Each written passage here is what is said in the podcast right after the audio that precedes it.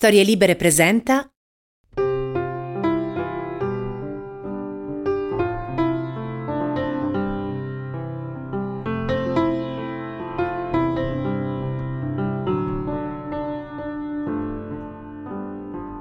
L'alfabeto della paura. 21 storie di lettere coraggiose.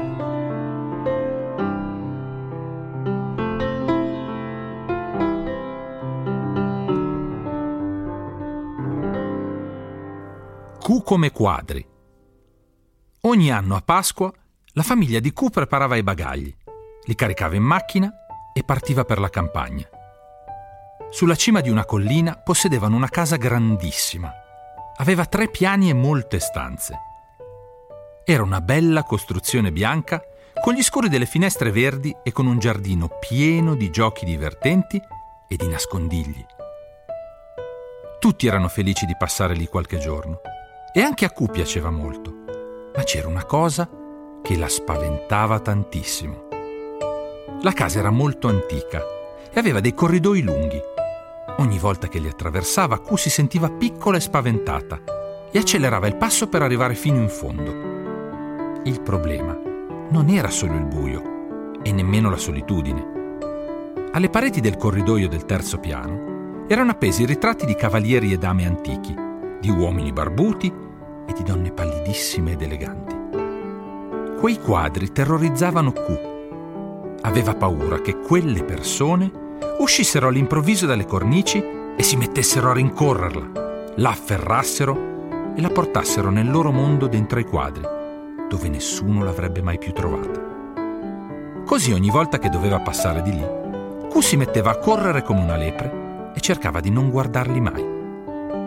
Un pomeriggio la mamma chiese a Q di andare a prenderle un cappello in camera, al terzo piano appunto. Q protestò un po', non voleva salire da sola, ma alla fine si arrese. Salì gradini tre alla volta, dato che aveva delle gambe lunghe che sembravano trampoli.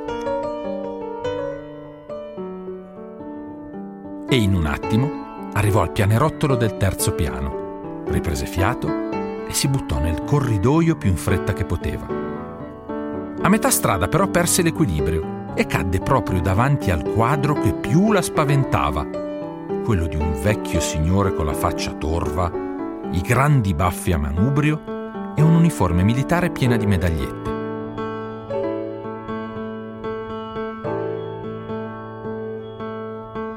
Q non sapeva se strillare per il dolore o restare zitta e immobile per evitare che il quadro si destasse e si accorgesse che era lì.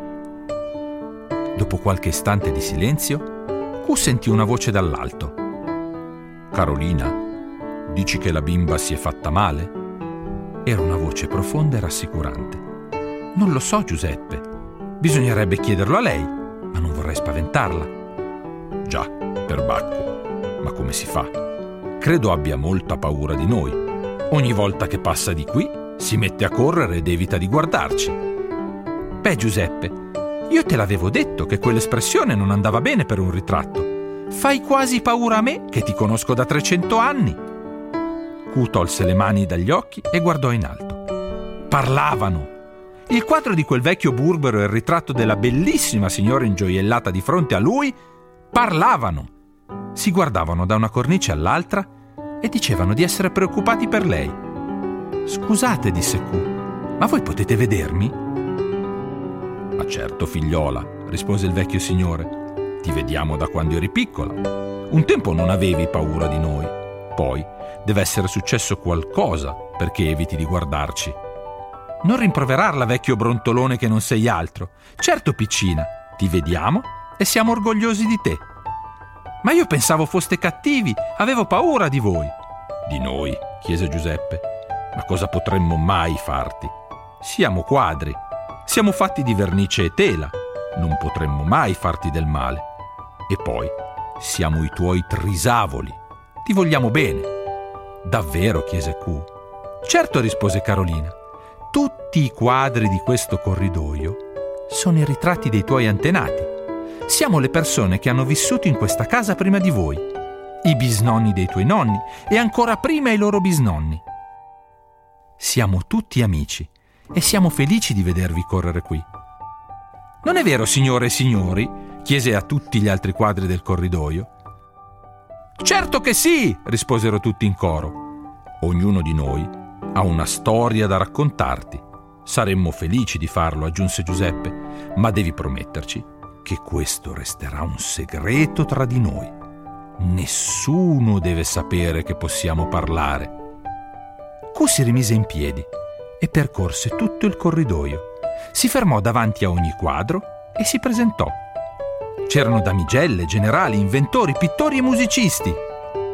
Ognuno di loro aveva una storia bellissima e prima della fine di quella vacanza Q le ascoltò tutte. Da allora Q era felice ogni volta che poteva tornare nella grande casa di campagna. Adesso, quando passa per i corridoi, sorride a tutti quei quadri e loro le rispondono. Chi con un sorriso, chi strizzando l'occhiolino e chi, come il vecchio Giuseppe, aggrottando le sopracciglia, come fanno i vecchi nonni quando brontolano. Avete ascoltato L'alfabeto della paura 21 storie di lettere coraggiose. Io sono Michele Dalai.